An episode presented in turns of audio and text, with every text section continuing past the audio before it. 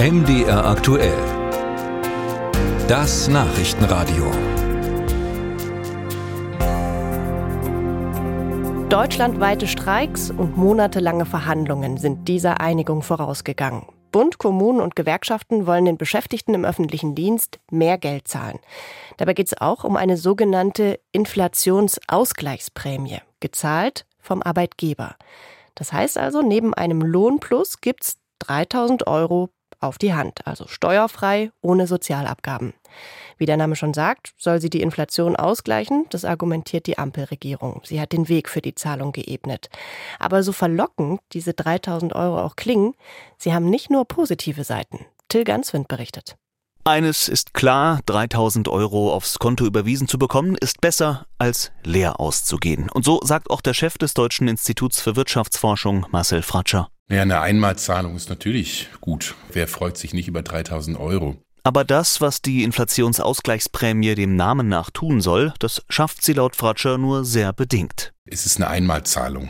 Im nächsten Jahr haben sie die nicht mehr. Das bedeutet, wenn die Inflation hoch ist, die Preise gestiegen sind, die Preise ja nicht sinken, sondern sie haben dauerhaft höhere Kosten, haben aber nur einmal eine Unterstützung. Also diese Einmalzahlung verpufft. Und das kann für Arbeitnehmer vor allem deswegen problematisch sein, weil die Einmalzahlungen zuletzt häufiger Bestandteil von Tarifabschlüssen waren. Dazu sagt Fratzscher: Das ist natürlich in den Verhandlungen eine Sorge, dass die Arbeitgeber sagen, nee, wir zahlen euch keine höheren Löhne oder nicht so stark höhere Löhne, wie ihr das gerne hättet. Dafür geben wir euch im Austausch eine Einmalzahlung von 3.000 Euro.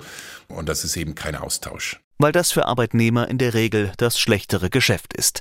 Reinhard Bispinck, Tarifexperte der gewerkschaftsnahen Hans-Böckler-Stiftung, spricht deswegen von der Prämie als süßes Gift. Kurzfristig sei sie hoch attraktiv, aber sie gehe eben nicht dauerhaft in die Tariftabelle ein und ist nicht mehr die Grundlage für weitere Tarifanhebungen in der Zukunft. Was das bedeutet, macht Bispinck anhand einer Modellrechnung deutlich. Man nimmt Beschäftigte, die bekommen im ersten Jahr eine Inflationsausgleichszahlung, die anderen bekommen bereits eine Tariferhöhung.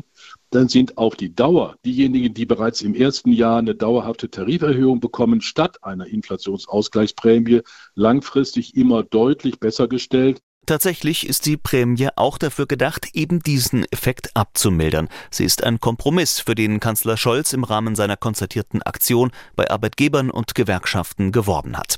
Hagen Lesch, Tarifexperte des Arbeitgebernahen Instituts der deutschen Wirtschaft, bezeichnet die Prämie als ein strategisches Instrument, das die Bundesregierung bereitstellt, um die Kompromissfindung in Tarifverhandlungen zu vereinfachen und um gegen den Preisdruck zu wirken, um zu vermeiden, dass es dauerhaft hohe Lohnsteigerungen gibt, die die Inflation antreiben und in der Lohnpreisspirale münden. Die Hoffnung sei, dass mit der einmaligen Prämie der Druck bei den Unternehmen kleiner ist, die dann insgesamt weniger hohen Lohnkosten auf die Preise umzulegen, sagt Lesch.